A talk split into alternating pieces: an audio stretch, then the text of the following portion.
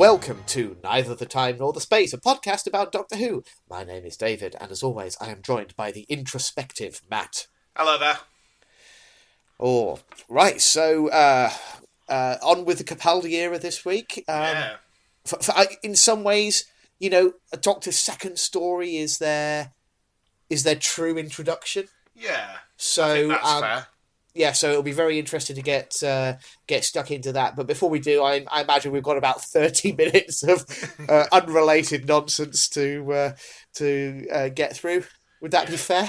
Yeah, so as we've done recently, do you want to start with Time Lord Victorious? I would love to. So a huge amount has dropped in the space of uh, the, the sort of seven days since we last recorded. Yeah. uh, I'm I've not got going a few bits to talk about as well. Yeah, yeah. So, um, in terms of Time Lord Victorious stuff, I've not gotten to everything just yet. Uh, but what I will uh, discuss is the first releases from Big Finish, which are a couple of short trips, which is basically their range where they're like narrated uh, short stories. Okay, so, So rather than like the plays where you have different actors. Yeah, yeah. It's like it, it's um, they often you know it's often people who were in Doctor Who. Um, maybe it's narrated from the perspective of their character, or they're doing a sort of impression of, of one of the doctors, or uh, whatever it is. Uh, in this case, it's actually the impressionist Jon Culshaw, because the two stories uh, are called uh, Master Thief and Lesser Evils, and they're both about a different incarnation of the Master. Okay.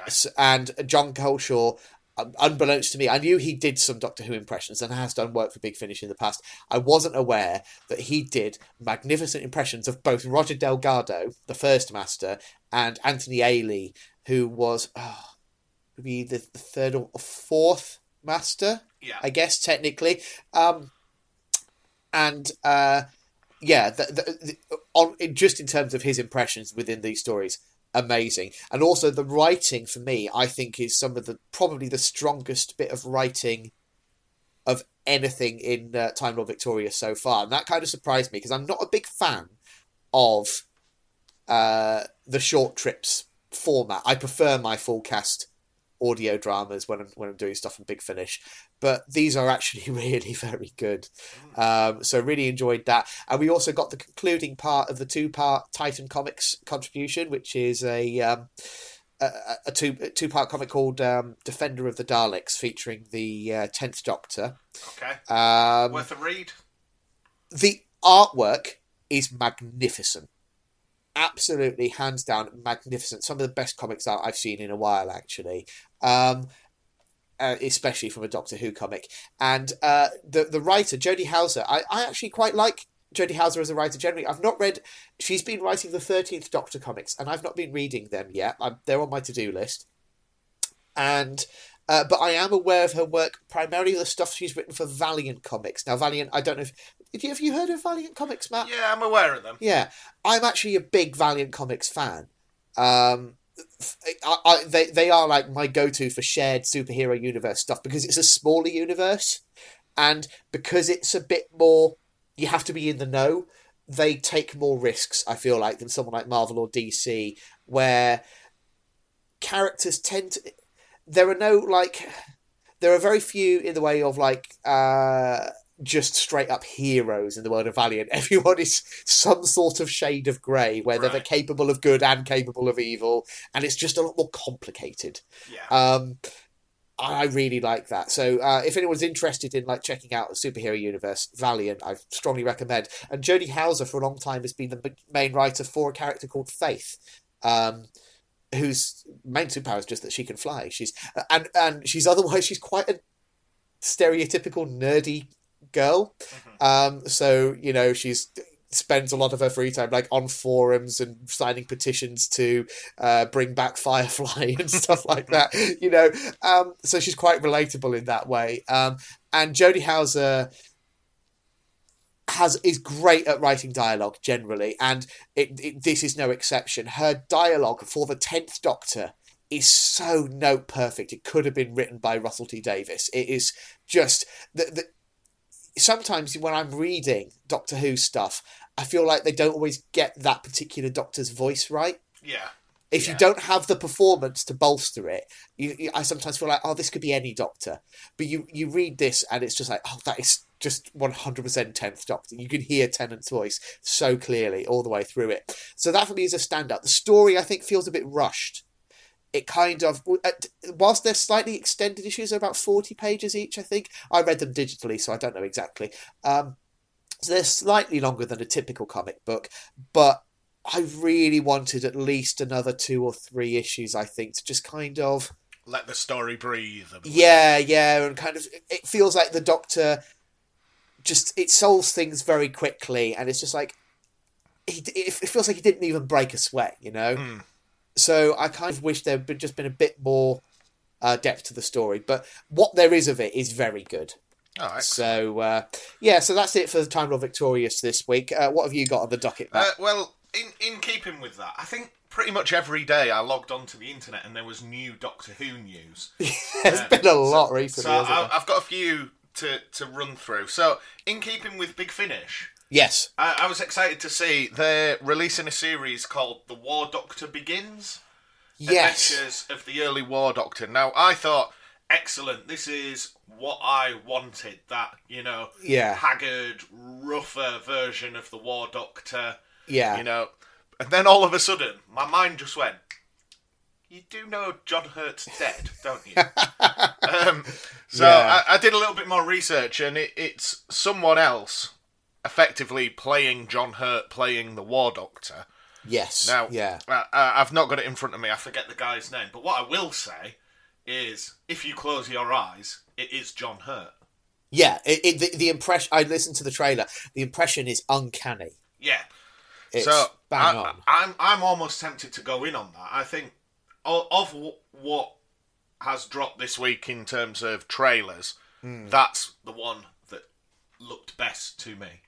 I, I am very fascinated to hear. I, I, I'm. I have such complex feelings about this, and I was talking about it on Twitter. I still haven't really made up my mind. Um, so, first thing to note is recasting doctors is not new. Um, Yeah. The first time it happened was for the Five Doctors. Hartnell had passed away. They wanted to celebrate the 20th anniversary of the show, um, so they cast another actor, Richard Hurndall, in the role of the uh, First Doctor. Um, so that kind of set a bit of a precedent.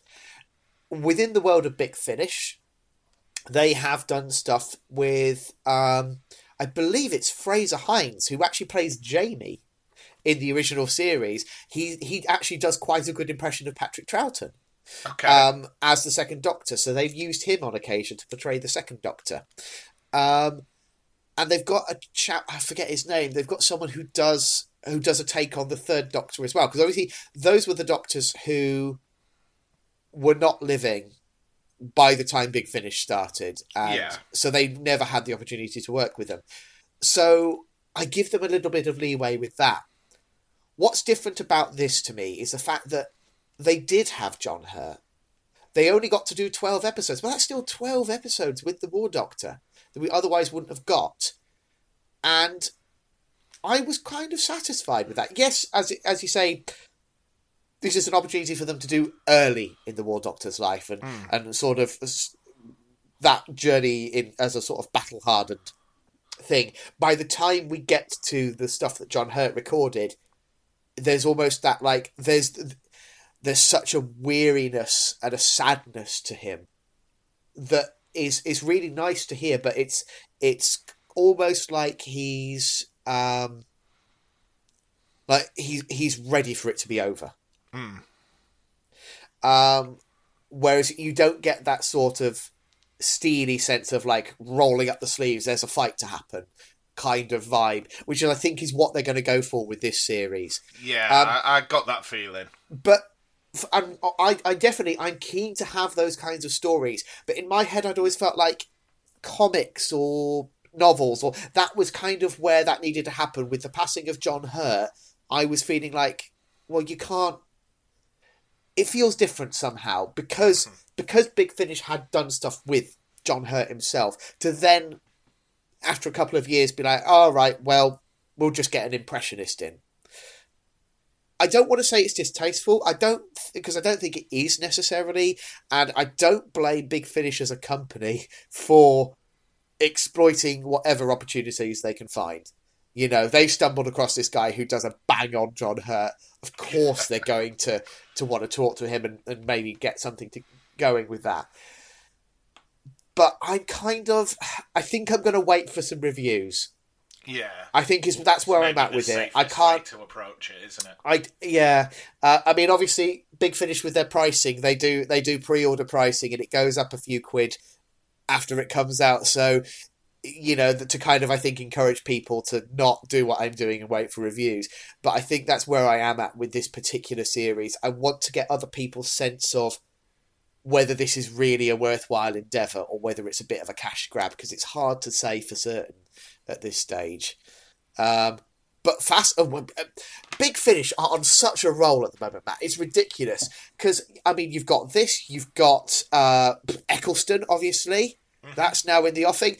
Since lockdown began, they seem to basically have just got David Tennant chained up in an attic somewhere because, like, you know, they've announced like a sort of twelve part series with him called Dalek Universe. Yeah, Um, and he's got a box set coming out with River Song. Um, and you know various other odds and ends like team ups with Tom Baker, and you know they're, they're doing so much with David Tennant. Um, it's it's it's bewildering the amount of amazing and extremely tempting stuff that Big Finish have been pumping out this year. I feel like Knockdown has been very very kind to them. Well, should we, should we move away from things we're excited to to Yeah. things I'm really not excited to?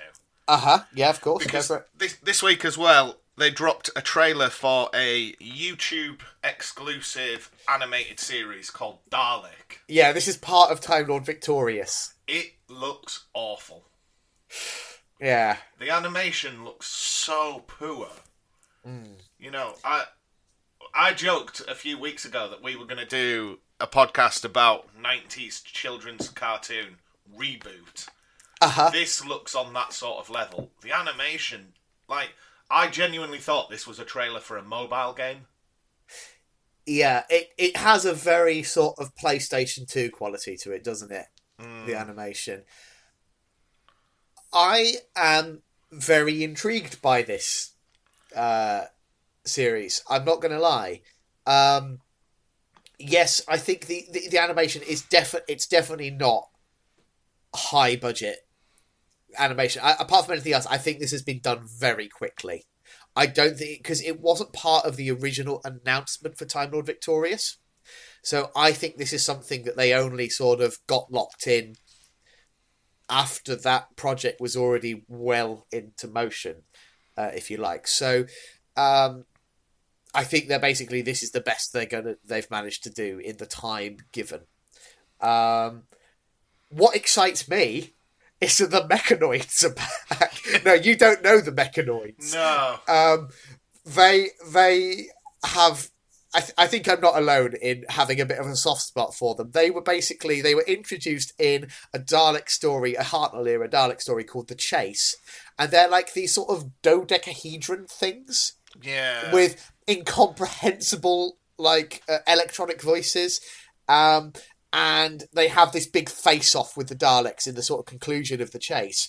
And basically, the plan was they were going to be like the new Daleks. They, you know, they were going to flog a ton of mechanoid toys and stuff like that. And they just didn't really catch on.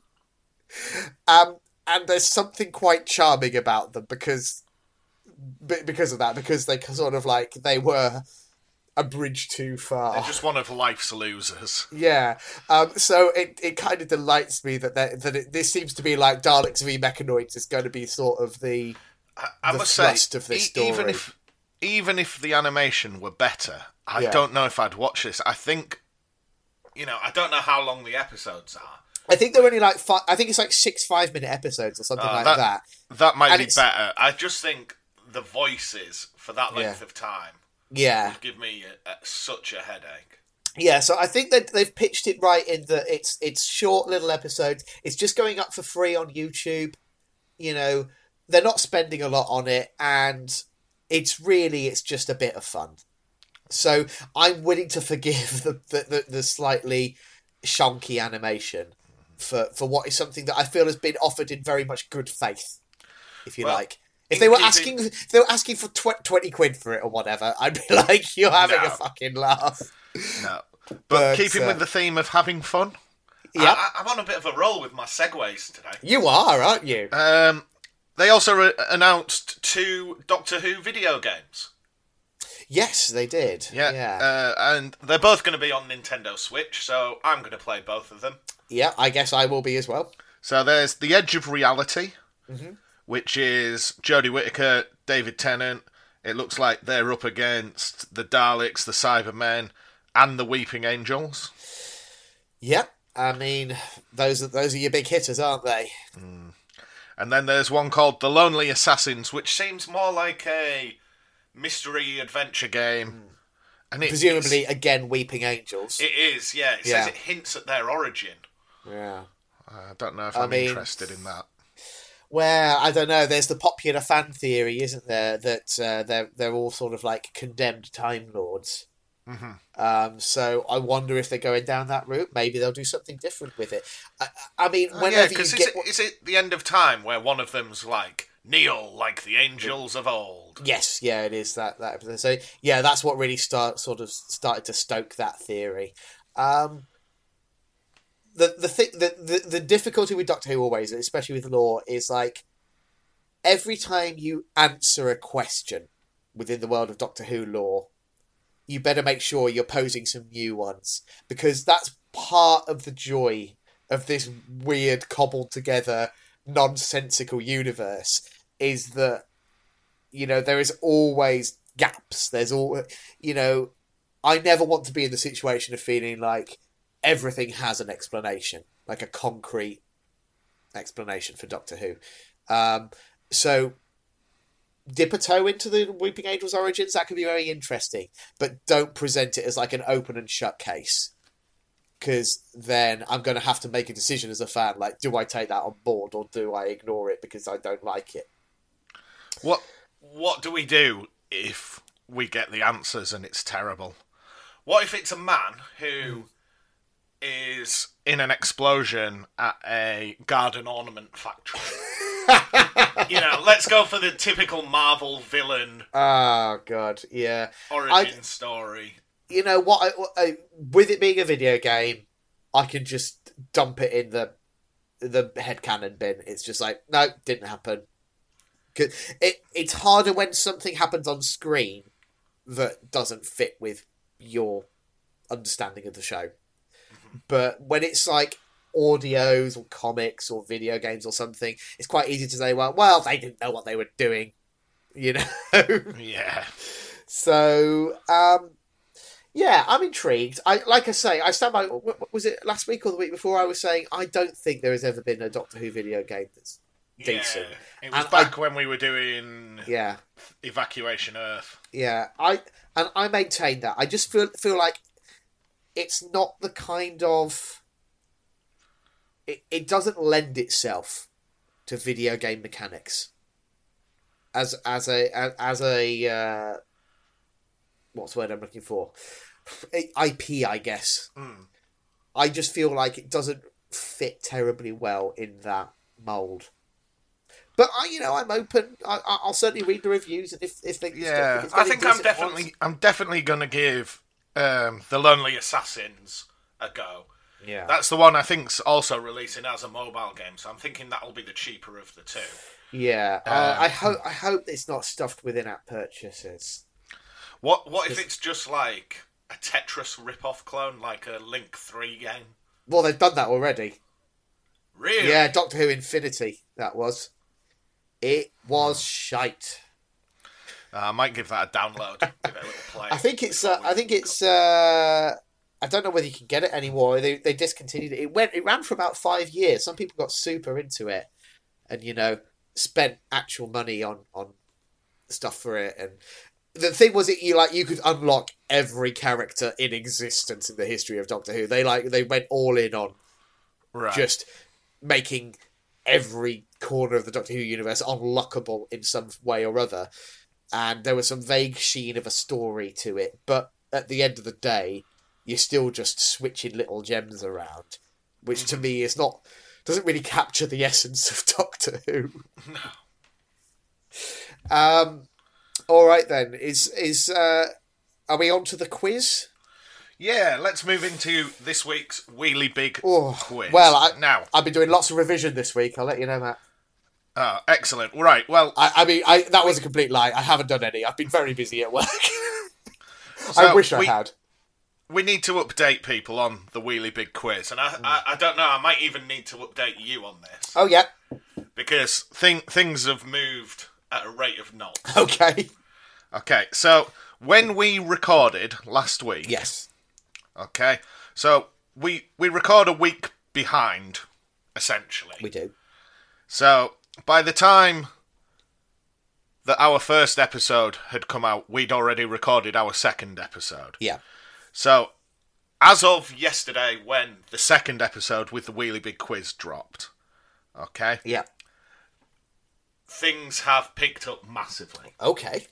So the last time we spoke was week 2 mm-hmm. and you got three out of six questions correct. I did. Okay, so your total contribution at the moment is seven pounds. Yes.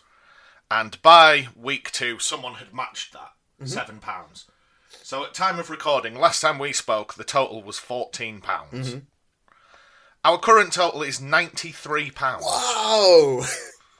Yeah, That's amazing. we're going to absolutely smash this total. And part of me thinks if by I don't know mid November we've hit that total, we could maybe change our focus to a different charity.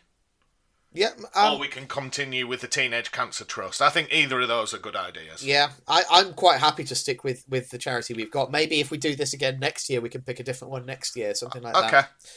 So I'm, I'm going to read out some of the comments that have come with the donations. Yep. Uh, the first one, anonymous donor, just says midnight was good.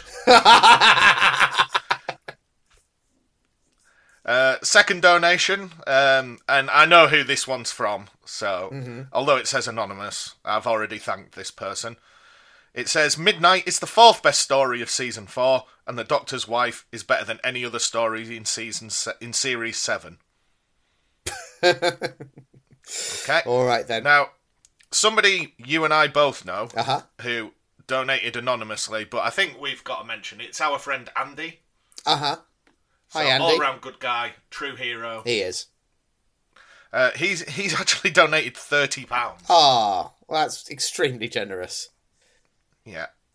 So from there, another anonymous donor just says only the worst type of Doctor Who fan wouldn't donate anything. I agree with that. Okay. Then we got a donation from Jacobus X that says Jacobus X says Midnight is awesome, although not as good as the War Games. Mm, I think I know what that's in reference to. Then we got a donation from Jacobus Y, Jacobus X's evil twin. that one just said happy birthday, Matt, because it was my birthday in the week. Uh huh. Now this one's interesting. This is the latest donation. Okay. and it's anonymous, and I, I have an inkling I know who it is, but I'm not certain. I've decided I will donate ten pounds every time David beats me in the quiz. He beat me last week, so I donated ten pounds. We tied this week, so I think five pounds is fair. Oh, that's really interesting. I like that so people are, are sort of like gaming it a bit. Yeah. So I, I, I feel it's fantastic that we've made so much progress. Mm-hmm. Obviously, like we said last week, I, I don't want people to feel they have to donate. I don't want people to feel they have to donate a lot of money. Obviously, if you've got a couple of loose pounds in your co- in your pocket, we'd be more than grateful. At the moment, we've raised enough money for uh, three therapy sessions to accompany treatment for people undergoing treatment for cancer Yeah. and enough money to arrange on ward activities for people hospitalised whilst receiving treatment. That's excellent. It's We, we're doing some good work here. it's it's it's When I say is- we, I mean us and our listeners. Yeah. We, we're, we're putting some good back into the world. it's it's quite gratifying, isn't it? After two years of literally wasting everyone's time, to finally feel like uh, yeah, we we we are you know, in our own very small way, maybe You know, making a bit th- of a difference. there's every possibility that by next week we'll have smashed our original target. I mean, I, I thought ten pounds a week just because this is a bit of a mess about, Hmm. but I, I think it seems to have struck a chord with some people, Yeah, and which that's really really cool. Um, did we want to talk about? There was some speculation on on, on the tweets this week about uh, whether we might do some sort of uh, target for reaching a certain goal, some We- sort of reward. I, I've I floated two ideas, Mm-hmm. And I'm starting to regret it because we've made a lot more money a lot more quicker than I thought we would. so I, I've floated the idea: if we hit the hundred and twenty pounds mark, yeah, that I would on air say how much I enjoy the episode Midnight. that Now- seems reasonable. Some people responded to that and said, "Well, you've said other controversial things. You know, you're horrible about Sarah Jane as a companion." Mm-hmm. So what I think, David, is to involve you in this. Yeah. Once we hit 120 pounds, perhaps you could prepare some sort of apology script for me of all the of all the things I've said that you disagree with, and I'll go through them one by one and apologise for those opinions. I would be delighted to do that. Okay. now, the big one, if we double our target, if we eventually hit, say, £240, pounds, mm-hmm. I will, on air, admit that I am a fan of Doctor Who and prepare a short essay of all the things I love about the show. That's amazing. I, I I hope we reach that. That would be that would be a dream come true. And then, if we really smash our targets, if we hit a thousand pounds, mm-hmm. I've said that me and you will kiss on air for four minutes.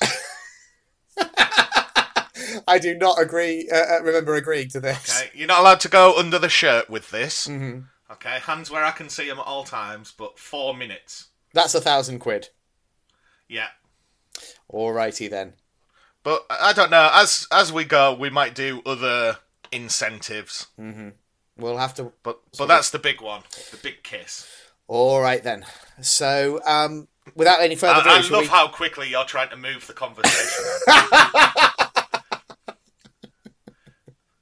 Is your partner at home today? she is. Yes, Have you got headphones in? I have. Excellent. My wife's out. I wouldn't dream of saying that if she was home. right, so just to recap the rules of the Wheelie Big Quiz six questions. Each question is worth one pound. If you score six out of six, the prize total for the week rolls up to ten pounds. Mm-hmm. All questions are taken from the Trivial Pursuit Doctor Who game. We did not in any way plagiarise this idea from the Married to Who podcast. okay, so are you sitting comfortably, David? Are you ready to begin? As ready as I'll ever be. Okay, so question one. The subject is Time Lords. What star did Wilf notice had disappeared first in the alternate world where Donna and the Doctor never meet? Oh my goodness, I can't remember this. So this would have been in turn left then. Yep. Remember, Star. Turn Left is a better episode than Midnight. A star going out. Because I remember later on, there's the thing where they people mistake the Racnoss ship for a Christmas star, but it's not that scene. Um, I'm going to guess it will be a, a, a fairly recognisable star, so I'm going to say maybe the North Star. It is Orion. I mean, Orion is a constellation, not a star. Yeah. Yeah. If you'd have said Orion's belt Ori- or one of the stars in the constellation Orion, I'd have given you that. That's that's a poorly worded question. I, I can only read the question that's written down. I, you, I hope the listeners agree with me. That is a poorly worded question. Orion is not a star. It is would a would you like me to pick another card and give you another Time Lord No, question? no, it's fine. We'll move on. That's a quid in the pot from me. Okay. Question two Companions. What was Martha's father's new girlfriend's name? Oh God, I How many degrees of separation do you need there? Martha's Oh. father's new girlfriend's I name. mean, I can picture her. I, I, you know, she's a very sort of like stereotypical type. Uh, I don't know. I want to say. Um, I don't know, Kaylee or something. And it's not that. I can't remember. It's Annalise. Annalise. I was never going to get that. Right, okay. Okay, question three episodes and stories. In the moon base, what does the gravitron control? Um, it uh, controls. I watched this not long ago, so I was on a bit of a Troughton kick.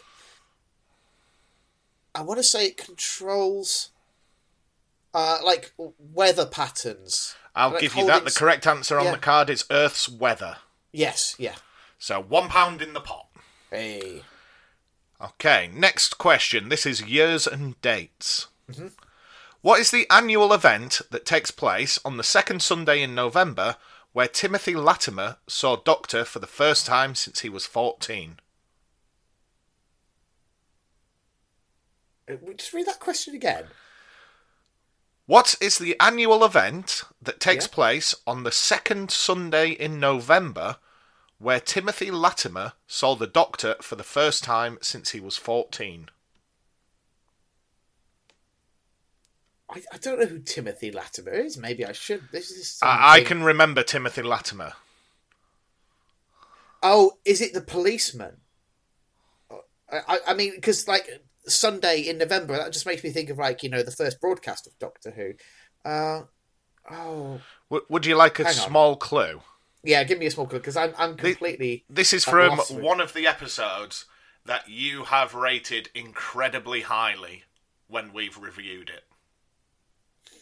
Hmm. I'm just drawing a complete blank. I'm going to kick myself on this. I can't. I can't think what this is in relation to. Do you want a second clue? I'll, I'll go on then. If you're So Timothy generous. Latimer is played by the same boy that played Jojen Reed in Game of Thrones. Oh right, okay. Oh, oh right. I've got it now. Yeah. So it's a Remembrance Sunday. I'll give you that. Yeah. I- I'm just desperate for you not to get like one pound for charity. right. Don't forget, everyone I'm getting wrong, I'm going to chuck a pound in. So, Oh, uh, excellent. you know, it kind of balances out. Um, I do not. Yeah, I, I just couldn't remember his name. Uh, now that now that you said, uh, I, I remember him being referred to as Latimer in the episode, but I just could, I was just drawing a blank for some reason. All right, yes. Next So, question. The topic is monsters. Mm-hmm. The Carrionites used a crooked house on All Hallows Street as their base of operations. Yes. But what part, now a borough of London, was it in? Oh, for God's sake. Camden. Now, I'm going to butcher the pronunciation here. Is it hmm. Southwark or Southwark? Southwark. Southwark, I thought so. Hmm. Who knows that? Well, Who in their right mind knows that? I think a real Doctor Who fan would, David. I mean, I knew who Latimer was and you didn't, so looks like the shoe's on the other foot today, my friend. Final question. Yep. Cast, crew, and beyond. Okay. Now, I'll give you a clue. This is definitely in the beyond category. It's not cast on crew. Which famous children's story with a Dalek twist did the 11th Doctor offer to read the Tenza child in Night Terrors? Uh, is it? Uh, I want to say like the Three Little Daleks or something like that. No. No, sorry to can't say. remember. It's the Emperor Dalek's new clothes. Uh, all right then. That yeah, that is extremely beyond, isn't it? Yeah. So only two pounds in the pot. oh, week, that was a that was a poor show from me this week. But also, I think those were some bloody hard questions. Yeah, yeah. I must admit, I'm just pulling the cards out in order. Once I've used a card, it's going to the back of the pile. Yeah, I mean, Um, them's the rules. it's fine. yeah, it's just, you might get uh, an easier uh, set of questions next week. But, but yeah, I'm, I am amazed. I, I'm su- I'm impressed that Trivial Pursuit Doctor Who Edition is actually fairly hardcore. Like, Yeah, you I, I can't think you there can't are different this down- versions. So there's one that's Yeah. just New Who, Right. and I think there's one that is for children.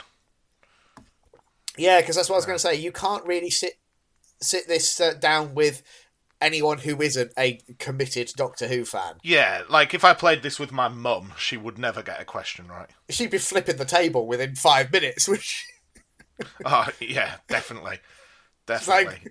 She's a very sore loser. Um, all right then.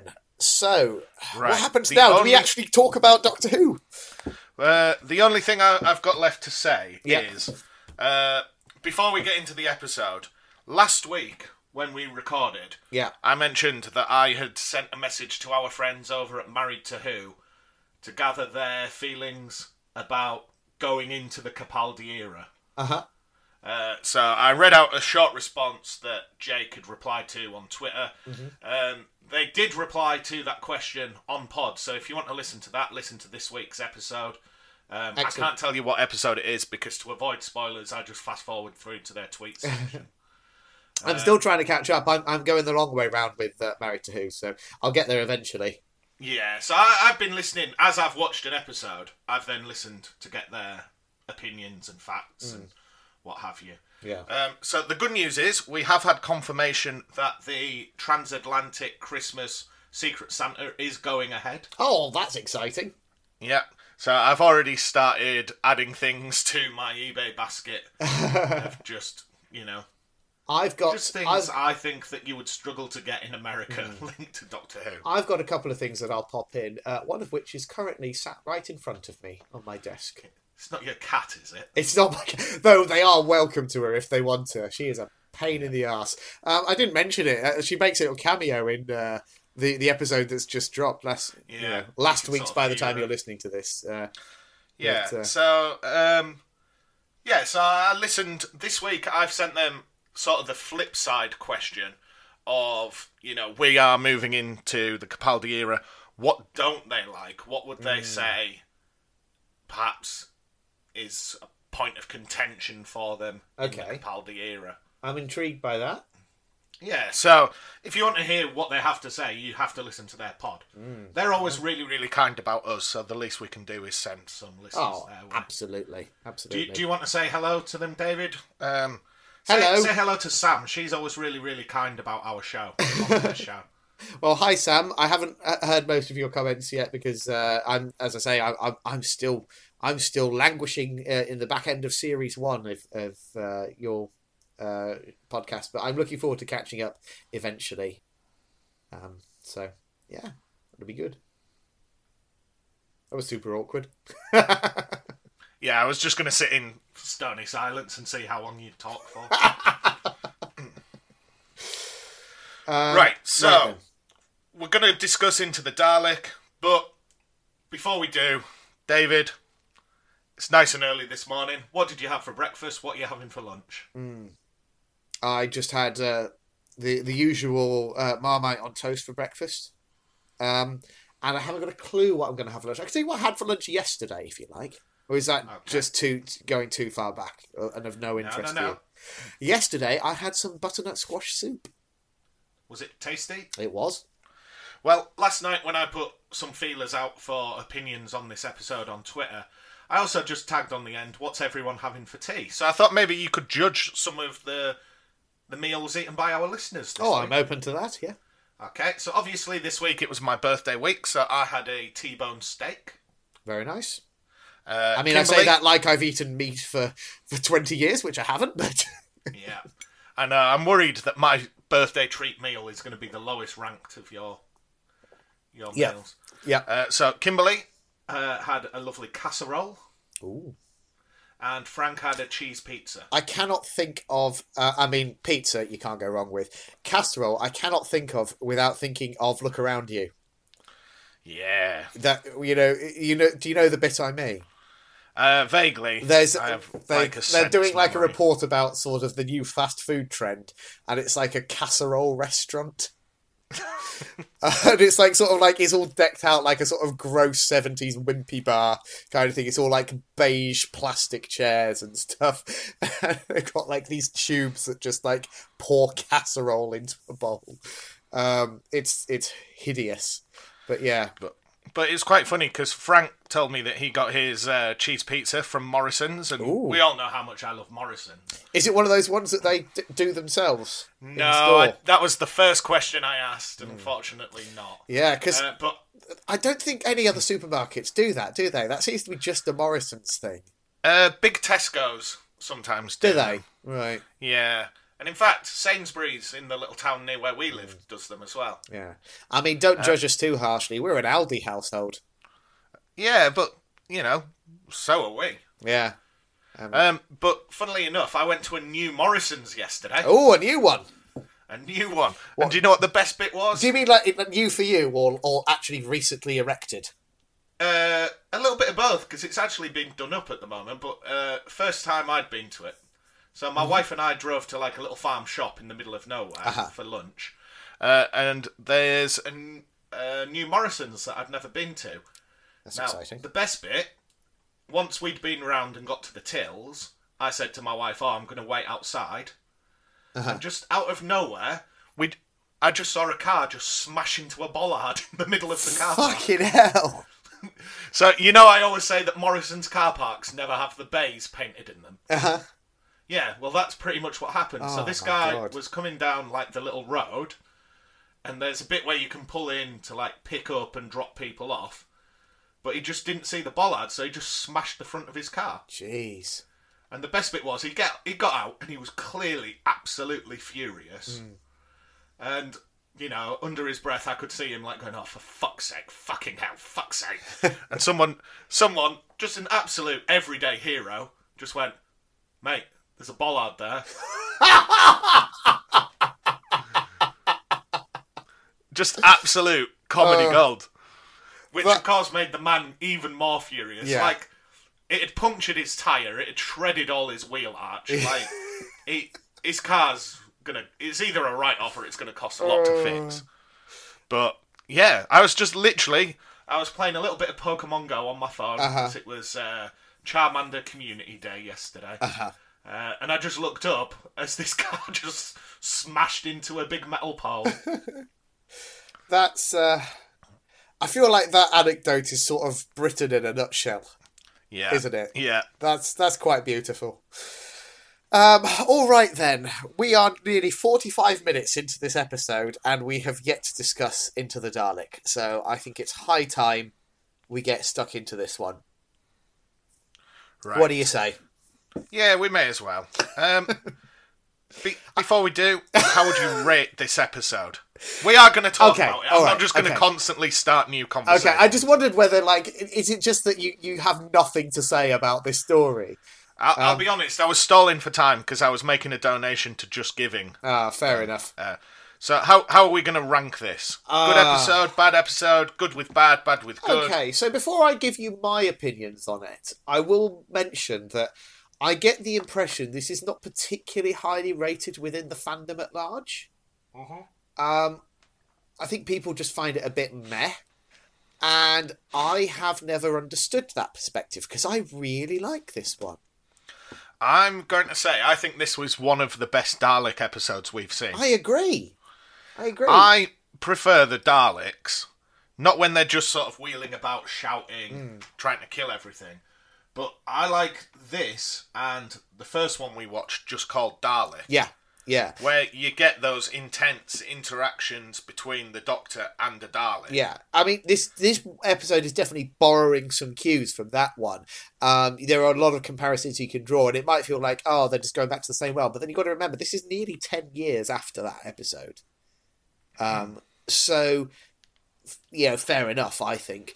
Um, and it is distinct enough. Like it's this is a very unique spin on a Dalek story. Interestingly, the the idea for it came from Steven Moffat, uh, which is one of the reasons he has a co-writing credit on this. Um, and it was originally pitched as an idea for a video game. He was in some sort of like merchandising meeting, and they were saying like, uh, "Have you got any ideas for like a Doctor Who video game?" And he threw this one out casually, and then immediately went, "Oh, you know what? Actually, no, I'm having that." and sort of yanked it back off the table You and commissioned someone to write it. Yeah, but I mean, it would. It's it's one of the more interesting ideas for a a Doctor Who video game, like you know, being shrunk down and exploring the interior of a Dalek. You know, you could do a lot with that as a video game idea, I think. But um, I'm glad So, they made w- this episode instead. Would you class this as all out good episode, or would you say good with some bad bits? Good with bad bits. I do have some reservations about certain aspects, uh, particularly in relation to uh, the Doctor's characterization. Now, I will say I'm not blaming Capaldi for this, but I think there are certain choices that are made in the dialogue, some of the things that they have him doing and saying, that to me I feel like is over egging the pudding, if you like. They've made a very conscious choice that this is like a really grumpy, mean kind of a doctor.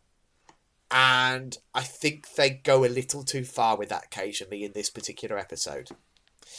Uh, but we'll touch on that as it sort of comes up in the I story. th- I, think my main issue with it we can't really discuss till we hit that point in the story. Okay, so um, let's just get going with it then, shall we? Okay. So this is from the 30th of August, Yeah. 2014, episode 2 of season 8. And as we've said, it's into the Daleks. So, Yeah, written. we open sorry, I was just going to say, written by Phil Ford and Steven Moffat. Uh, interestingly, I, I can't remember if Phil Ford done anything in between this, but this is the first co-written story, like a, a story with an actual co-writer credit, since The Waters of Mars, which was coincidentally written by Phil Ford with the showrunner, uh, Russell T Davies. So I don't know whether it's just Phil Ford prefers collaborating or you know exactly what it is, but I just think it's kind of striking that, like, generally speaking, Doctor Who doesn't tend to do co-writer credits, but um, in both occasions in, in recent memory, it's been Phil Ford. Uh, but anyway, yeah, on you go. Okay, so we open with a spaceship under fire. Yeah, Uh, one of the crewmates is dead, yeah, and it's the Daleks which are attacking them. yeah. Some lovely shots of that Dalek mothership. I think. I, I mean, it, it it's a damning indictment that I now recognise that as the Dalek ship. You know, I can now tell which ship's which. Um, so on board, one of the pilots wakes up. Yeah, Uh, and she actually wakes up on the TARDIS. And it's played by, and I can never pronounce this right, I believe it's Zoe Ashton. right. What else has she been in? Uh, she's in a program called Fresh Meat that was on Channel 4. Oh, I've I've I've heard of that. I've not watched it yet. It's that's by the uh, Peep Show guys, isn't it? Yeah, yeah. Is it good? It, it's all right. It's all right. Okay. Uh, it, it's not as funny as Peep Show. Is it like more of a comedy drama kind of thing? Yeah, so Yeah. like each episode probably has one big laugh, as opposed to Peep Show, which is just constant. Yeah. Um, so this young lady is Journey Blue. Yeah. Why does everyone have mental names? Future, in it. Yeah. Well, do you think there's just like a Bob Johnson in the future? Uh, oh, there'll be one or two, but they'll be, they'll be the ones that everyone's like, "Why have you got such a weird name, Bob? What kind of a name's Yeah. Bob?" Yeah. So, uh, prior to this, when the ship's crashing, she's trying to return to her mothership, Yeah. which is called the Aristotle. Yeah. And we know that because she says it about several billion times. well, she's like she's demanding, uh, like she's actually like uh, got her gun like pointed at the doctor and is demanding for him to take her to her ship. Uh, This goes on and on. and I really love the doctor's response here, where he's just sort of like he's just kind of. It's like she's. Oh, that's my cat. Bear with There's me the one cat. There it is. If you've got your bingo cards with All you, just tick off cat. All right, you two.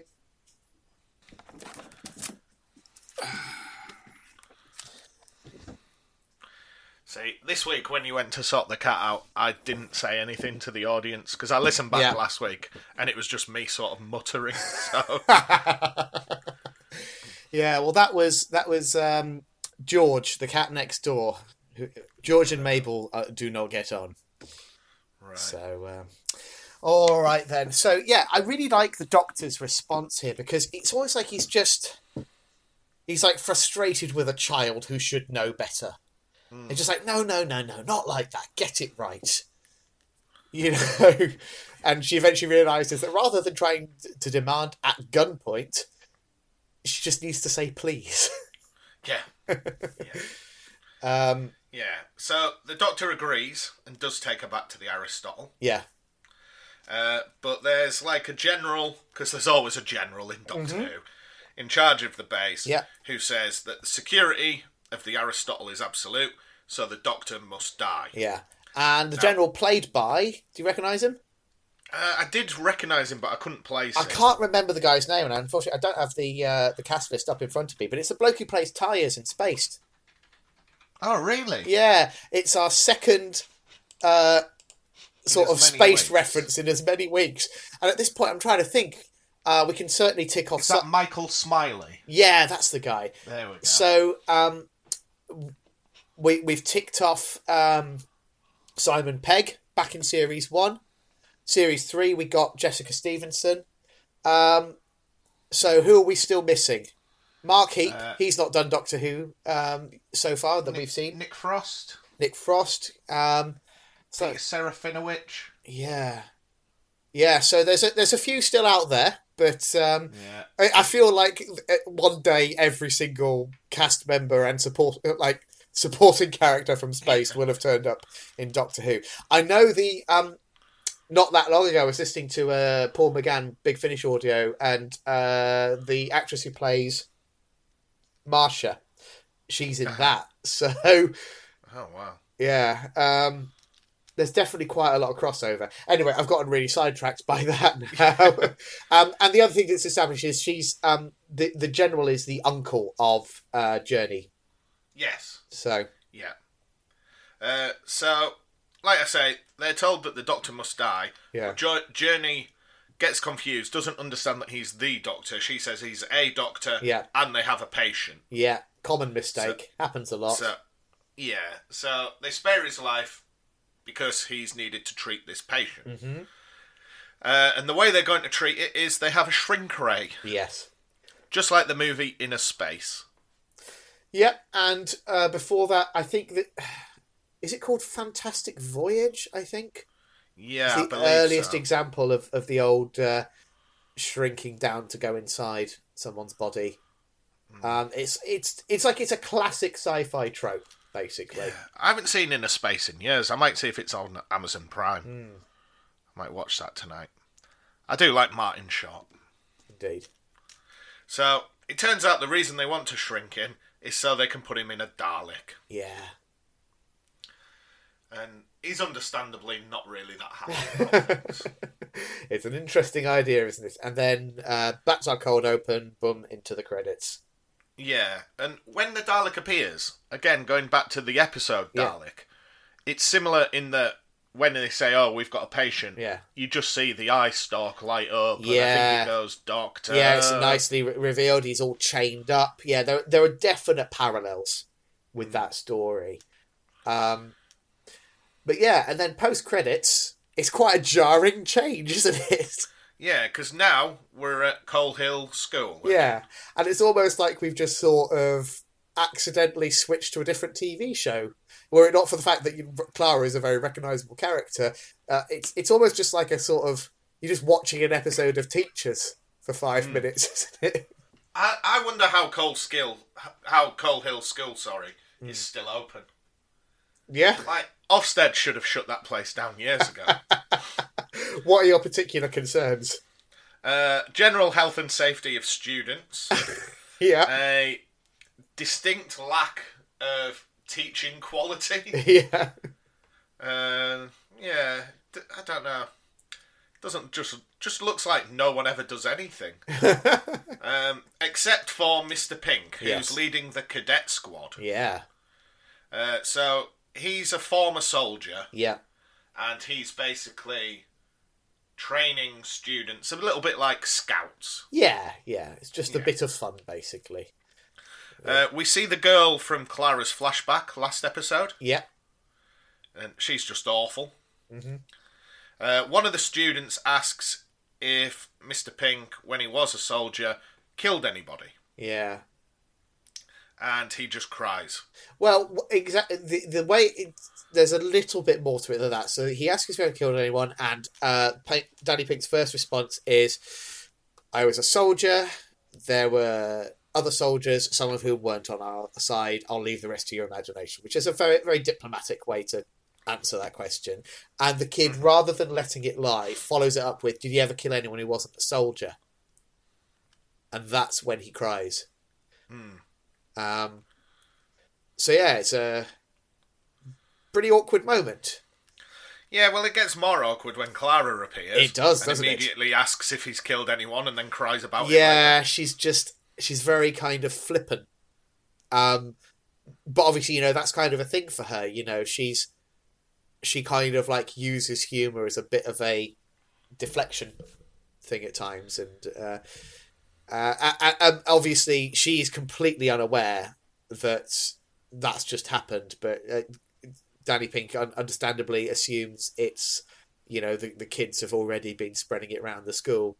Mm-hmm. Um, Is it at this point where we get the awkward bit between the secretary and Danny? uh, I forget exactly where that fits in, but yeah, where that she's like, "Oh, what have you been up to this weekend?" And he's Yeah. like, "Oh, I was at home reading." Yeah. And she's like, "Oh, I bet you were." yeah, And basically, like, I when I listened to the Married to Who episode, yeah, they they really struggled to understand what was actually happening here. really. Basically, they were just hinting that he'd been out all weekend shagging. Yes, yeah, it's it's not more complicated than that. But I didn't realize that that was so sort of like specifically British. Yeah. But I guess Well, I think it it's is. more the fact that like it just goes on and on, where Yeah. everything he says, they're like, "Oh, I bet you were." Yeah, it's it's like it is slightly too stretched out. I think. I mean, you know what? You could probably chop that whole scene out, and it would be, you know, it would be fine. I don't think it's really adds much to this uh, particular uh, bit of the episode, but yeah, it's it's obvious that there is. I try to tell you the other thing that that jumped out to me on this time watching this was the fact that the head at one point, like when he introduces Clara to, to Danny, was like, "Oh, have you met our new maths teacher, Danny?" And it's like, like he's the new kid, but he's already set up a little extracurricular cadet squad Oh yeah. in like his first week in the job. what what a job's worth. He, he wouldn't fit in at our school. So I found that a bit odd because you would think if to do that he would he would have been there at least a few months to find his hmm. feet before doing something like that. And if he was there for at least a few months, at some point Clara would have already bumped into him in the staff room. Yeah. So I must admit, though, I've been back at work over a month now, and there's new members of staff. I just don't know their name. I mean, I I guess kind of just always Yeah. smile and like go, "All right," yeah, and then keep walking. I guess I guess teachers are busy, you know. Yeah. Uh, but but even so, I I've, I found that a little bit odd. Um, but anyway, yes. so So Clara invites him out for a drink Yes. to make up for her sort Yeah. of rudeness, yeah, and he declines. Yes. He's going to go home and read. yeah, He's then in his classroom reliving the conversation, but this time he's just like, "Yeah, I'd love to go for a drink." yeah. Like Uh, it's it's like he's he's beating himself up because like you know he's he's he's like he's made the wrong decision in the moment because he was flustered. And I do quite like the editing here where it's like cutting back and forth in time Mm. because like you, he's kind of beating himself up in his classroom, and then it cuts back to the moment where Clara's a- asking him to tag along to this leaving do thing, and she just says to him, "Change your mind," like just just straight up. It's not too late, and it, again he's just like this uh, being socially awkward, just like, "Oh no, no, I'd really," be-" and then we cut back to him just like literally he's like bashing his head on the desk and the camera just pans across slightly. You see Clara is just sort of stood in the doorway, just with a slightly bemused smirk on her face. Yeah. Um, so she asks him again. Yeah. And I think this time he's got no choice but Yeah. to accept. Yeah, So it's Clara. quite. I think it's quite a a sort of like establishing. Obviously, we know where this is going. This is setting up a sort of romantic interest for Clara. Hmm. Um, I think it's quite a fun way to go about it. I, you know, I, I, I, I, I actually quite like this scene overall. um, just as a sort of oh, what's the word I'm looking for? That I, it's it's it's just quite sweet, isn't it? I think. yeah, Yeah. and I think given the darker tone that they seem to be adopting with this season, Yeah. you know, it was nice to have a little bit of humour that wasn't, you know, like last week where the Doctor gets bonked on the head and Clara gets smacked with a newspaper. Yeah, it's a little more. It's just- yeah, Just a little bit more light-hearted. yeah, yeah, yeah, definitely. So Clara returns to her classroom, Yeah. and the Doctor's there with two coffees. Yes. And it's the two coffees he went to get when they were in Glasgow last week at the end of the episode. yes. But that was three weeks ago. Ago, sorry. Yeah. And so Uh, he just he just pretty much just says, "Yeah, sorry, got distracted." Yeah, and so he- obviously we, we're not we're not even taking into account here the fact that Clara will have had to have got all the way from Glasgow to London just Yeah. to do, go back and do her job for a bit. Yeah, she might not have even had a purse on her. Yeah, so that there, there's a story still to be told, but um, Yeah, that's going to be my fan fiction where Clara gets arrested by British Transport Police and is administered a hefty fine. And I don't know if if she was in Glasgow, she'd probably got kicked out at Edinburgh. potentially, So yeah, there's you're not going to get. Did they do a direct train from Glasgow to London? No, no, no, No. I'm certain you change at Edinburgh. Yeah, Edinburgh's on the main line. Yeah. And then you change, but they if if you're found to have got a train with no intention of buying a ticket, they just remove you at the next stop. Mm, yeah, You know, that could have been anywhere. That could have been like Troon Yeah. or somewhere. Yeah. Just in the middle of Scotland. oh, awkward. Anyway, I don't know. Do you think Clara could walk from Glasgow to London in three weeks? no, she's got quite stumpy legs. Yeah, I don't know. Me, me and some friends once did like a sponsored walk over the moors. That was Yeah. 50 miles, and that took us near enough 24 hours. Jeez, But that was non-stop. was that was that the Lyke Wake walk? It was, yeah. Oh. so from Ravenscar to I've always wanted to do the Lyke Wake walk. I've never, I've never had the I opportunity. never want to do it ever again. Uh, no, no word of a lie. That is possibly the closest I've come to death in my real life. yeah, it, it is a grueling one for sure. I, hideously underplanned, and like I think throughout the day it was so hot. I drank somewhere between eight and twelve. oh, were you, do, were you doing it in summer? Yeah, Oof. hottest Yeah. day of the year it was recorded. I can't. Goodness me, no. If I Yeah, if I was so- doing if I was doing Lyke Wake walk, I'd be doing it round sort of March, maybe. We did it in the school holiday, so like August. Yeah. Oh no, I would Yeah, never drank attempt twelve litres of water through the day. Didn't once go to the toilet. Yeah. That's how dehydrated I became. That's Had pretty that's terrible brutal. sunstroke. Yeah. Uh, the next day, I was pretty much, you know, like in the last series where Matt Smith gets really old before he regenerates. Yeah. I was pretty much like that at the end of it. and then I just went to bed for two days, and then I was fine again. Oh, good lord. Um, alrighty then. Uh, let's crack on. Yeah, so he takes Clara on board the TARDIS, and she notices he's scared, and he says he's terrified of a question he has to ask Am I a good man? Yeah. And at this point, Clara says, Well, I don't know. I don't necessarily know this version of the Doctor. Yeah. I love that moment. I love everything about that. I love I love uh Capaldi's demeanor. I love the way the shot is framed. The two of them sort of just sat on the steps with the with the console behind them. I love Jenna's performance where she's just like he asks that question and it's obviously it wasn't what she was prepared for and she's like a deer in the headlights for a moment. Um Especially when he says, Am I a good man? Yeah. And then it soon flashes back to him basically saying he's going to destroy all the Daleks. yeah. And you can see in that moment he maybe isn't a good man Yeah. because Yeah. he's filled with rage. Yeah. Um, so he takes Clara with him to the Aristotle. Yep. Uh, and when they ask who she is, he says, Well, this is my carer. She cares, so I don't have to. Hmm. What a fantastic line. I mean, I agree with you, um, but actually, this is one of my points of contention with this episode, in that it is undoubtedly a really crisp, pithy bit of writing. But I don't like it in relation to uh, the character of the Doctor. Even this particular incarnation. We know he does care. We see him caring later in this episode. So I have to interpret it as just pure, like, bluster on his part. Like, it's just posturing. Mm. Because it's it's demonstrably untrue. So, um, yeah, I, I, I just. Uh, I struggle a bit with that line, and I, and I didn't on first viewing because, of course, I had I had less context for Capaldi. This is my first time watching this episode with like pure nostalgia.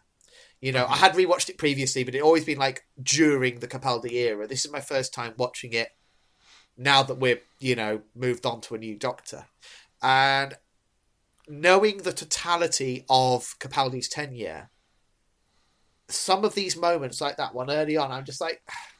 I see what you're going for here, but that's not really who this doctor is.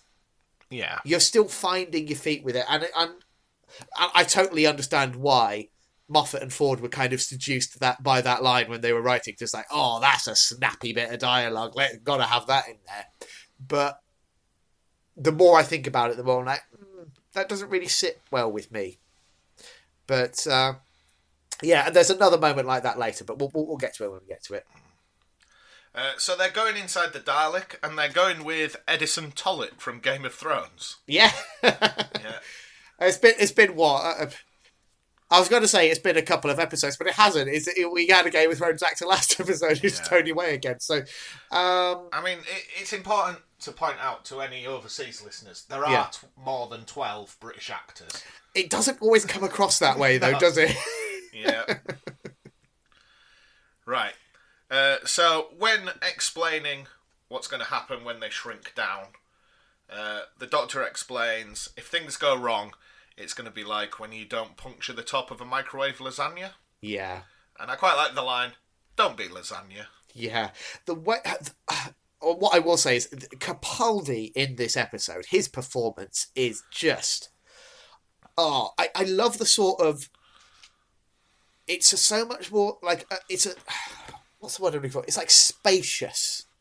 Well, did I don't know whether you know this. This was pointed out to me by Jake from yeah. Married to Who. Yeah. That the writer of this episode, when writing it, was unaware that Capaldi was going to be the Doctor. That's interesting. He wrote, so he wrote it with Tom Baker in mind. Ah. So that's why maybe the performance is a little, you know, Bakerish.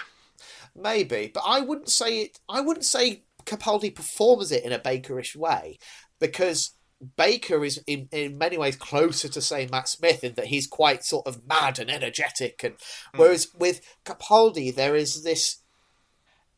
He's he's sort of like physically he's sort of quite tight and controlled, and like he has these sort of like pauses and do, do, you know what I mean? Like his, mm. he he is so different to Matt Smith, where Matt Smith is all sort of like hundred words a second and flapping arms and all the rest of it. Whereas, yeah, uh, Capaldi is it just sort of like he he just sort of has this this very controlled energy to him.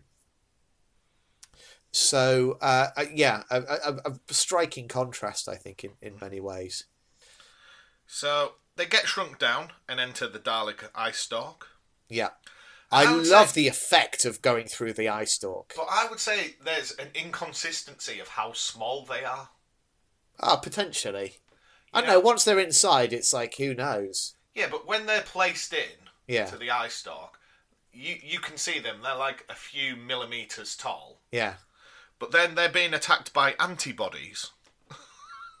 yeah but the antibodies are they're not they're not um, like human antibodies.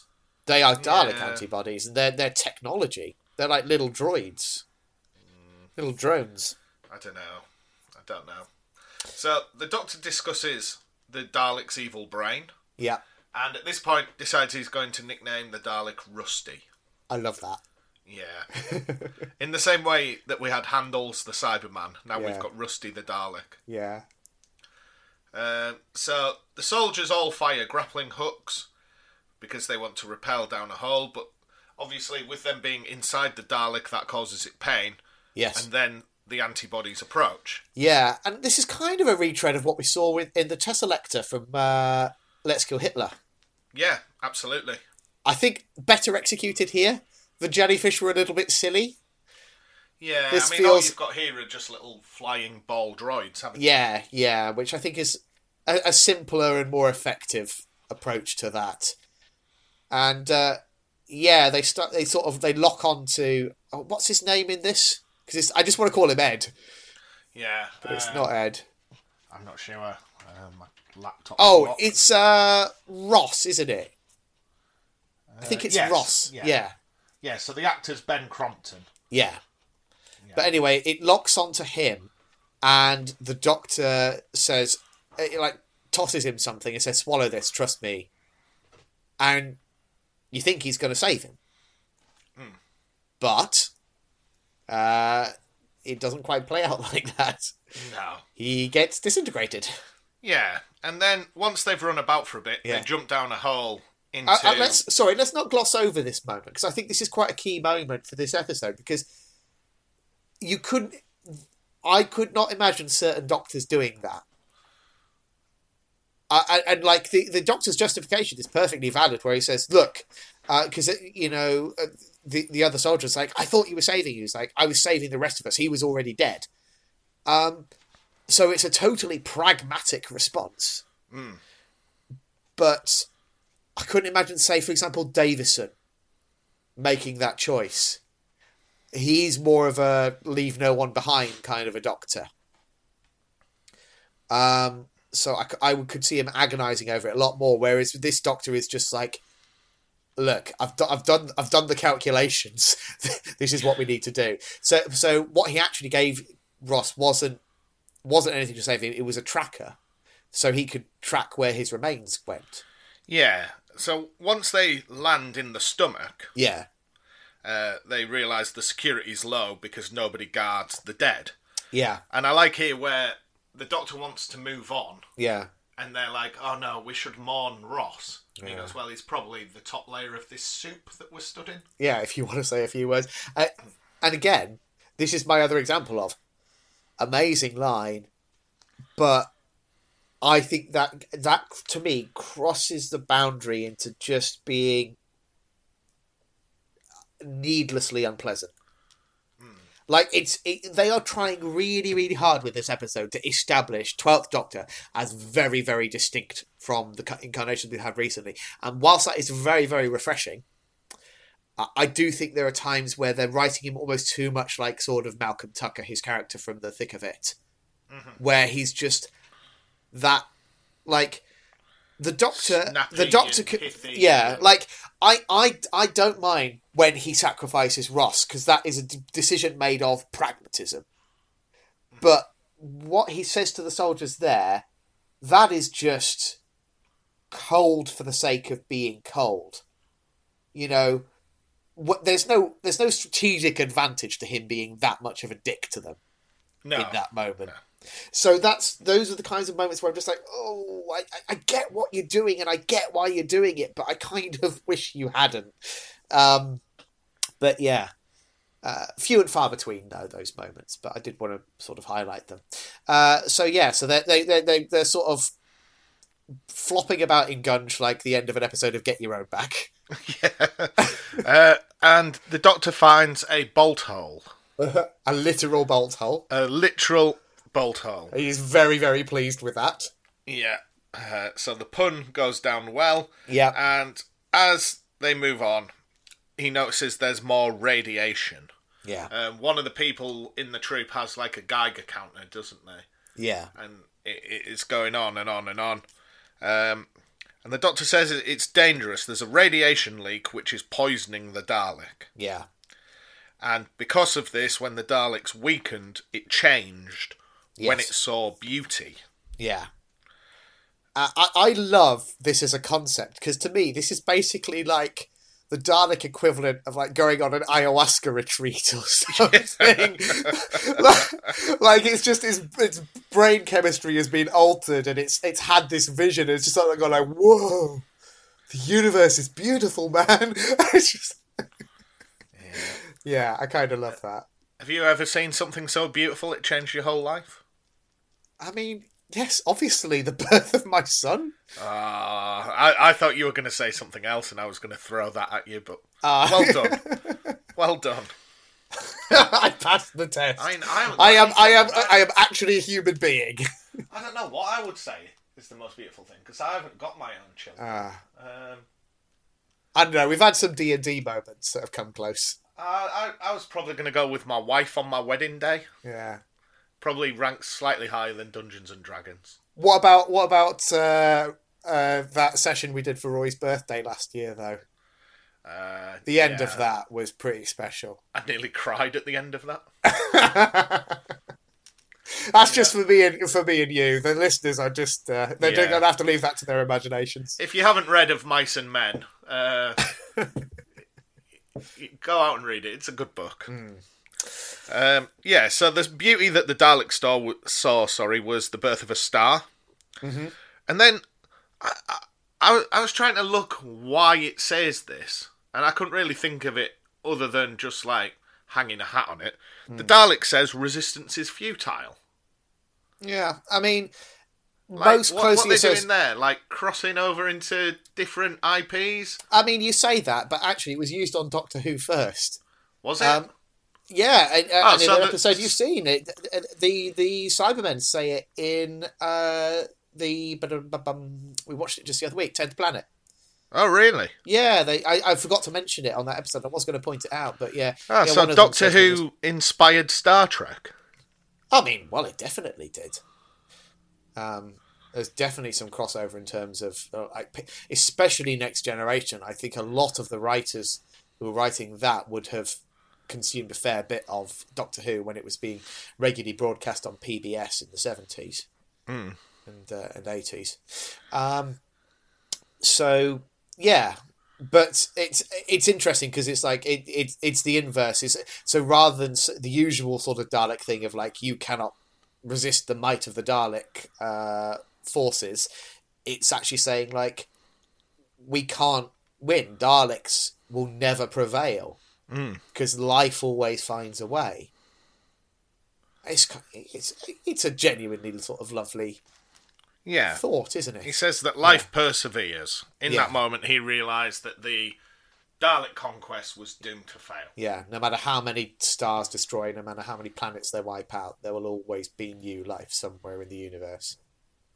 So the Doctor begins to repair the breach in the power cell that is leaking this radiation. Yeah, just And- sonics it. Bit, bit, Yeah. bit convenient, isn't it? Probably could have done that from the outside, couldn't he? Yeah. Don't know what the range is on that. I guess. Uh, But I anyway, mean, at the moment, this shrinking people down pointlessly, it's just taxpayer money, isn't it? It's a bit like the track and trace app. yeah, Bit of satire there, satire yeah, for you. yeah. Good, good Uh, stuff. So when he fixes it, Rusty says that the malfunction is now corrected. Mm-hmm. And the doctor smiles a big smile and says, you know, well done everyone, we fixed Rusty. However, what Rusty is alluding to is the malfunction in his character. He's now Yeah. back to being a Dalek Dalek, so Yeah. he just starts shouting exterminate. Yeah, and this is where he like sends a signal out to his buddies in, in space, isn't it? Yeah, so he begins to attack the Aristotle, communicates with the Dalek ship to coordinate an attack, and the Doctor here is strangely happy Yes. because he Yeah. didn't want to believe that the Daleks could be good. That would change his whole perspective on things like the Time War yeah. and Yeah. everything. So he's happy to be right. The Daleks are evil. He's got Uh, that sort of like it, it's vindication to him. Yeah. Until Clara slaps him, and in a little bit of role reversal, Clara begins to lecture the Doctor and asks, "What have they learnt? Yeah.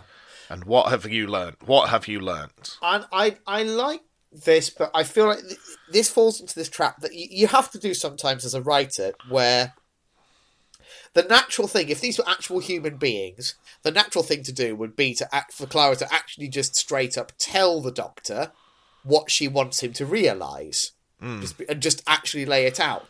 But because they want to give you that moment of suspense, you they want they want the, the, the, the dawning realization to come from the doctor and for it to happen at a certain pivotal moment in the story instead mm. she's just kind of parroting well what did we actually learn and it just it drags on i'm just like Yeah. So just like tell th- him just tell him this morning, if I text you and said, "Are we still on for about ten o'clock?" yeah and you reply by saying, "Well, what do you think, Matt? I think the answer's in there somewhere." I'd just be like, "You know, throw me a bone, mate. Ten o'clock, yes or no?" And if you were just like, "Well, I think we need to reflect on, you know, Yeah. past instances, and I think." Think you know the answer. I'd just be like, "You utter dick." yeah exactly it's just it's not how human beings actually communicate so it's just like uh, it's one of the moments where the script does wind me up a little bit but anyway yeah the doctor does get there um Yeah. So Rusty keeps attacking. yeah and the doctor implores the soldiers to do better than just fight.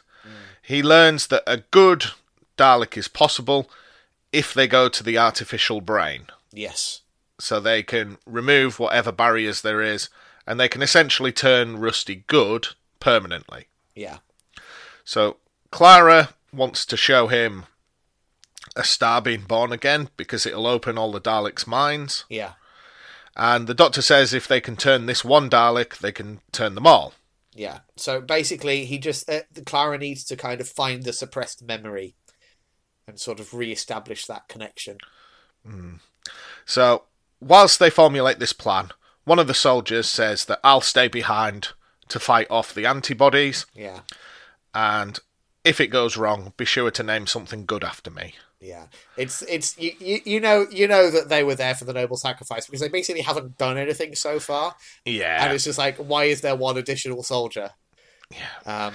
So, Uh, yeah. But when she dies, she's in heaven with Missy again. oh yeah, Literally no idea where we're going with this plot point. yeah. It's I like At least it- when we had like Madame Kovarian, it was Yeah. just a woman, and Yeah. I'd be able to like go, ah, I don't know, she's up to no good. Yeah. But here we've literally got heaven. yeah yeah. What the hell is going on there? Yeah. Um. the, I- the only thing I can think of yeah is a little bit like on is it the impossible planet where they fight the devil yeah where it's something like that where heaven has always existed however you know it's just like the lore and of- the myth has been twisted somehow Yeah, it's like some other plane of reality. So there's a scientific explanation, but it's, Yeah. yeah, yeah. That's a good theory. Um, uh, what I like about this, I like that it just is dropped in like in the middle of the episode, or well, Yeah. towards the end. But it's like it's not like whereas with um, Deep Breath, it's like this bookend. It's like just little like and then dot dot dot. But here it's just like bonk, just to remind you this is happening. Um, it kind of reminds me of you're not you're not a Pratchett fan, are you? no um, there is a, a character within the Discworld who is Death. It's it's the you know anthropomorphic classic Grim Reaper skeleton in a black hooded cloak with a scythe, Death, and he sort of sometimes he's the main character of the story. Sometimes he's literally just there for a cameo.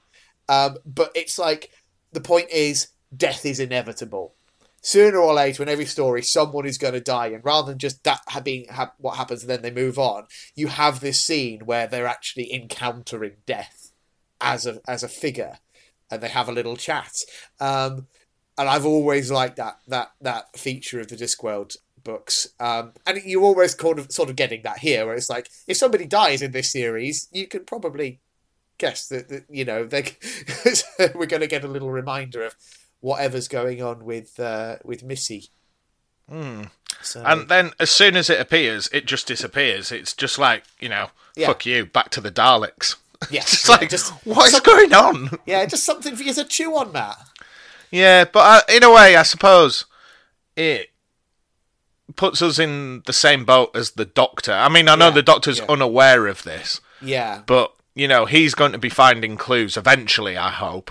Yeah, in the yeah. same way that we are. You know, like It's- being drip fed the Definitely. information. And, and I, I think it's it's nice as as a story arc idea. It's you know it's nice to have something other than just sort of name dropping bad bad wolf or whatever. It's like it's more than just a repeated phrase or something.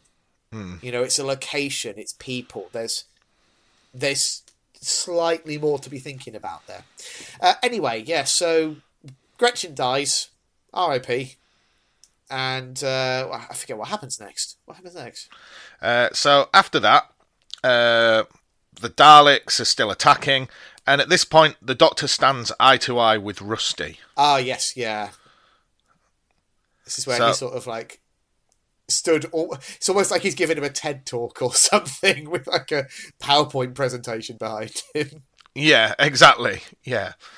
Um, so, whilst he's doing that, Clara works out how the artificial memory bank works and Yeah. starts triggering repressed memory. Yeah, And at the same time, I've just put the Doctor is ranting at Rusty. yeah, So Rusty becomes rebooted by Clara and learns the truth about the Daleks. yes, So whilst this is happening, the Doctor then mind melds with Rusty to show Yeah. him endless divine perfection. yeah.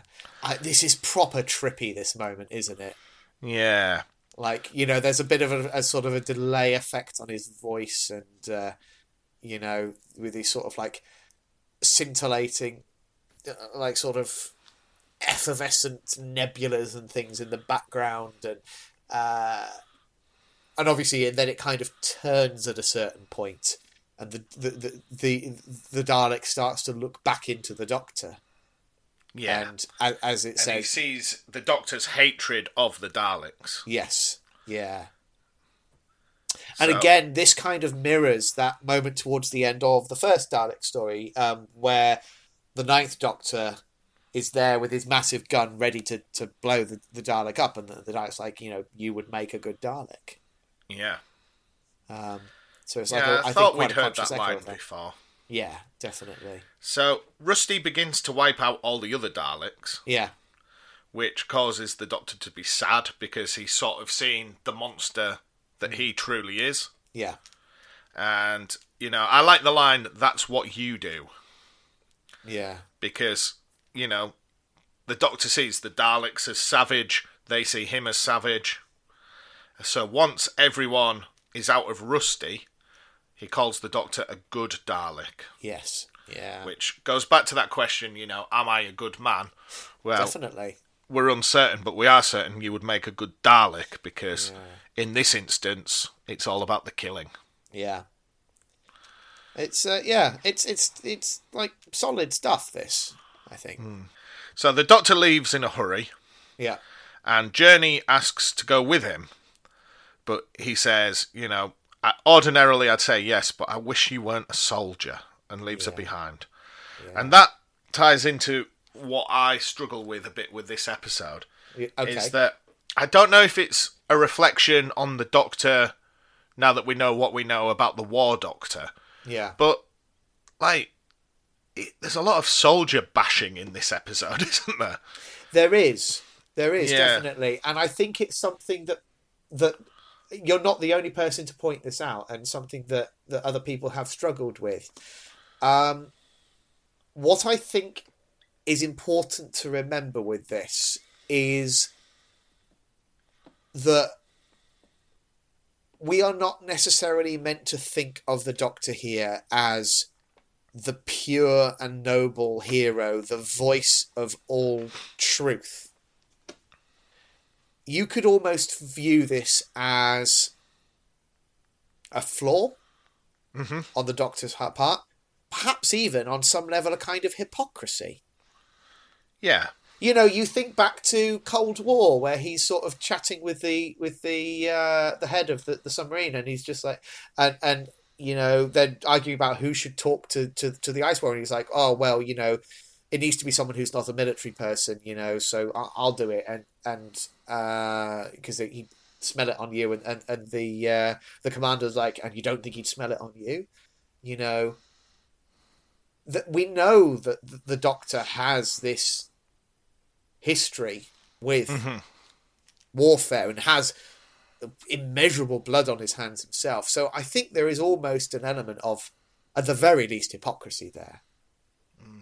See, again, when I listened to the Married to Who review of this, Yeah.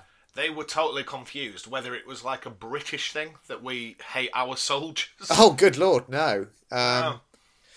I mean, for, for for I can only speak for myself here. I'm someone who is certainly very uneasy about armed conflict as a solution to problems. like on that sort of like on the global scale, I I I'm not I'm not someone who is particularly keen on wars. I, I you know I will admit I I marched on multiple occasions against the Iraq War and you know stuff like that. I'm not I'm not someone who's you know just uh, automatically pro-military. However, I do recognise the need for countries to have armed forces as a defensive measure. I'm not someone who is just automatically anti-soldier. And on on the the, the level of individual people within the armed forces, there are so many different reasons why someone might make that choice um, to, to, to join the armed forces that I, I would never automatically hold it against someone that because they are a soldier, they are somehow in some way unworthy. Um, but for whatever reason, this doctor is uneasy with it. And whilst in many ways, you, you look at Journey and, and yeah, you could totally see her as a companion. She's brave and she's resourceful. And as the doctor says, on deep down, I think you're probably kind.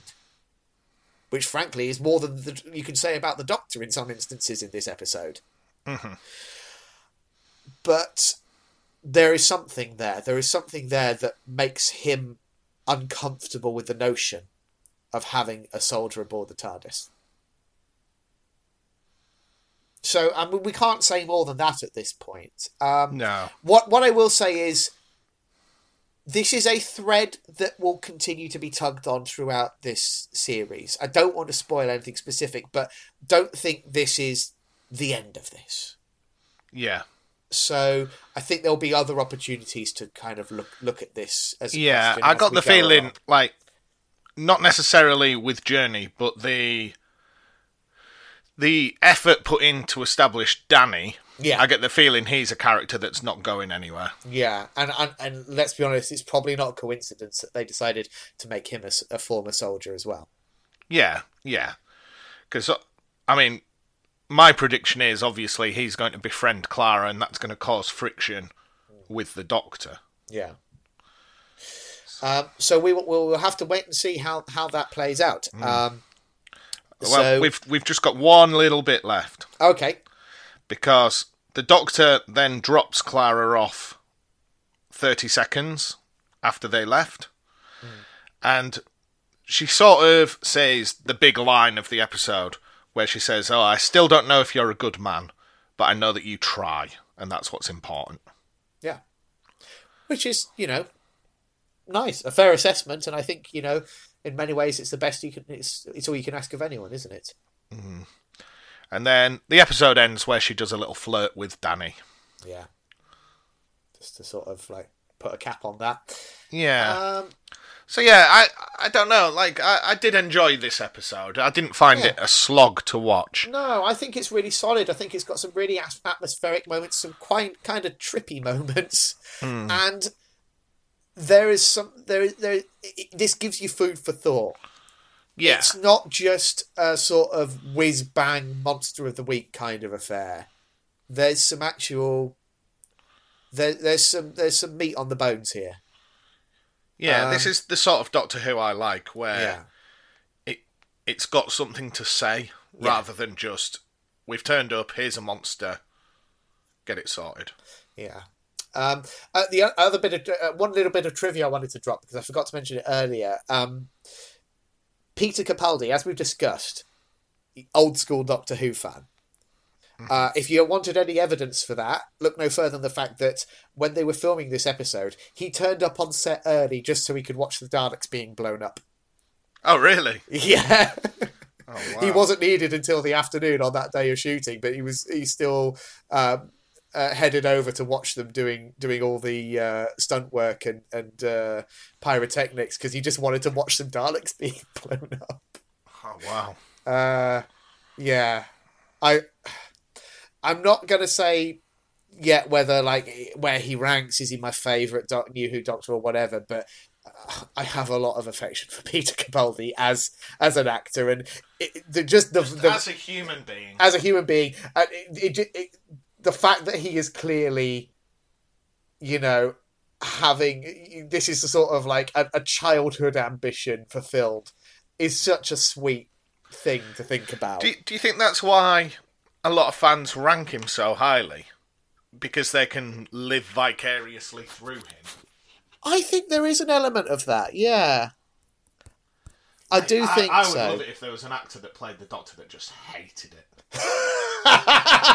You know, like imagine if Eccleston stayed on and he was just fucking fuming every week. And like every episode, he was Yeah. just like, "It's a stupid show. I hate the fans. Everything." you know. Oh, that would just be. I am trying to think who's the closest to that. Like, I mean, Colin Baker had a rough time of it with how the BBC were treating him and stuff, but But he never His- seemed resentful. No. And if you look at what he's gone on to do later, he loves doing the big finish stuff. He's even he's one of the only people to portray the Doctor who's actually like written Doctor Who fiction himself. Like he's written short stories and things, so he obviously loves it. Yeah. Um, I think I think was Davison got a bit That fed up. that guy we watched. It's not the lodger. Is it closing time? Where he ruined Doctor Who at the end of the episode, where, and they had to cut all his scenes out. Oh, it was um, it was the Power of Three, Steven Berkoff. That's him. Yeah. That's him. Yeah. Imagine if they like made him the Doctor. And he was Oh, like, God. Stupid program, petty storyline. I think they would have. Yeah, you'd hope that they would have Ah. managed to weed it out. You, the thing is, this it's such a demanding job. You've got to have some enthusiasm, even if you don't have like a lifelong history with the show. You've got to be relishing the prospect of doing it because it, it's you've got to learn so many lines, do so much running around, and, and you're in almost every scene of like a 10 or 13 episode series. It's it's a big ask of any actor. So yeah it, it, you've got you've got to have enthusiasm to do this mm. job i think um, but anyway uh, let's see how much enthusiasm you have for next week's episode uh, which is entitled robot of sherwood so It's going to yeah. be bloody Robin Hood, isn't it?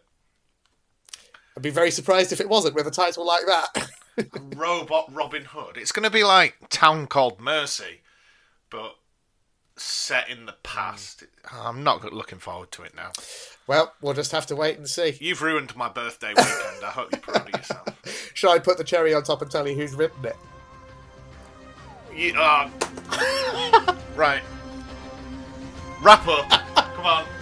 Yeah, come on. We'll see you next All week. right. Well, Have thank you very much for listening, week. everyone. Yeah. And uh, until next time, cheerio. Bye now.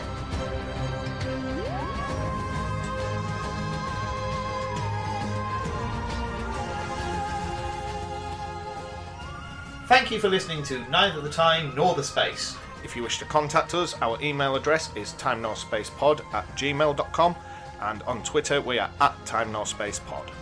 And thank you to Alexander Urban for his smashing arrangement of the Doctor Who theme.